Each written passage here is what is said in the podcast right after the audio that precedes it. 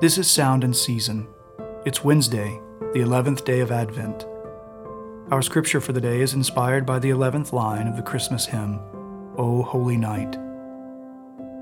With glowing hearts, by his cradle we stand. Let us listen carefully to the Word of God from Luke's Gospel, chapter 2. When the angels went away from them into heaven, the shepherds said to one another, Let us go over to Bethlehem and see this thing that has happened, which the Lord has made known to us. And they went with haste and found Mary and Joseph and the baby lying in a manger. And when they saw it, they made known the saying that had been told them concerning the child. And all who heard it wondered at what the shepherds told them.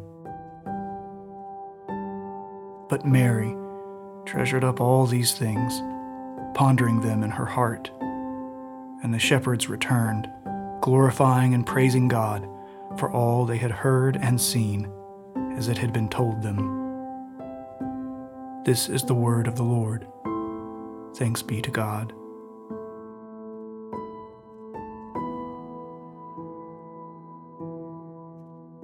Our reflection for the day comes from the 20th century theologian and pastor Dietrich Bonhoeffer.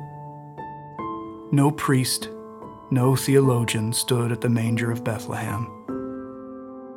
And yet, all Christian theology has its origin in the wonder of all wonders that God became human.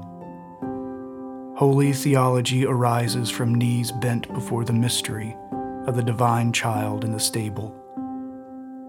Without the holy night, there is no theology.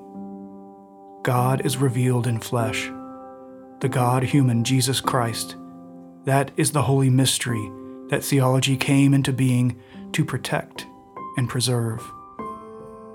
How we fail to understand when we think that the task of theology is to solve the mystery of God, to drag it down to the flat, ordinary wisdom of human experience and reason.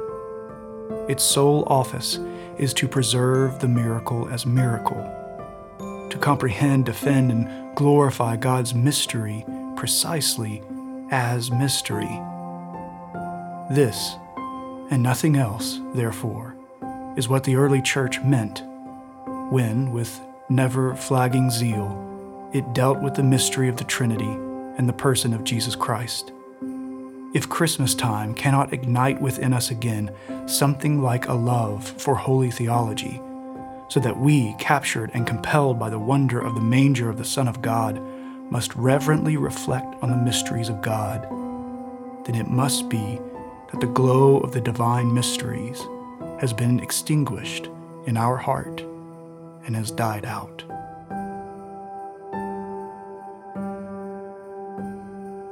Lord, hear our prayer, and let our cry come to you.